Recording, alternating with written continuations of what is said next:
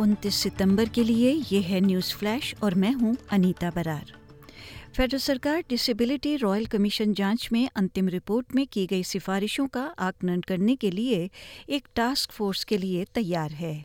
बारह खंड की रिपोर्ट और इसकी 222 सिफारिशें चार साल की सार्वजनिक सुनवाई, निजी सत्र और लिखित प्रस्तुतियों का परिणाम है। सामाजिक सेवा मंत्री अमेंडा रिश्वर्ट का कहना है कि सरकार आज किसी विशिष्ट निष्कर्ष या सिफारिशों पर प्रतिक्रिया नहीं देगी।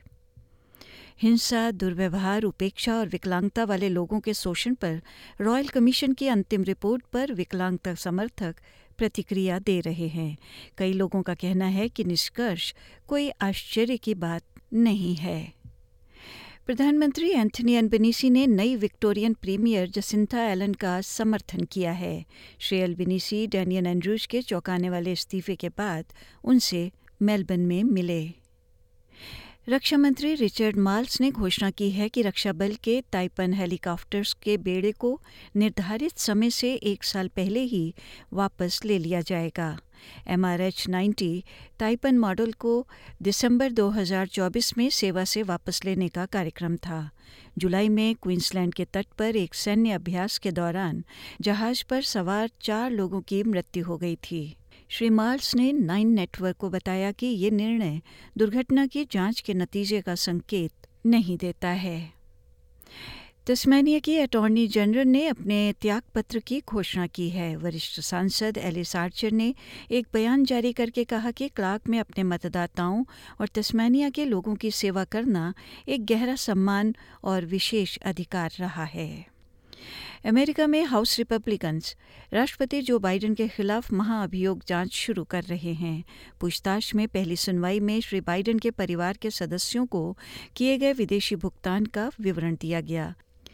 और एनडीटीवी के समाचार के अनुसार कनाडा के प्रधानमंत्री जस्टिन ट्रूडो ने कहा है कि निज्जर की हत्या में भारत की संलिप्तता के विश्वसनीय सबूतों के बावजूद अब भी कनाडा भारत के साथ घनिष्ठ संबंध बनाने के लिए प्रतिबद्ध है।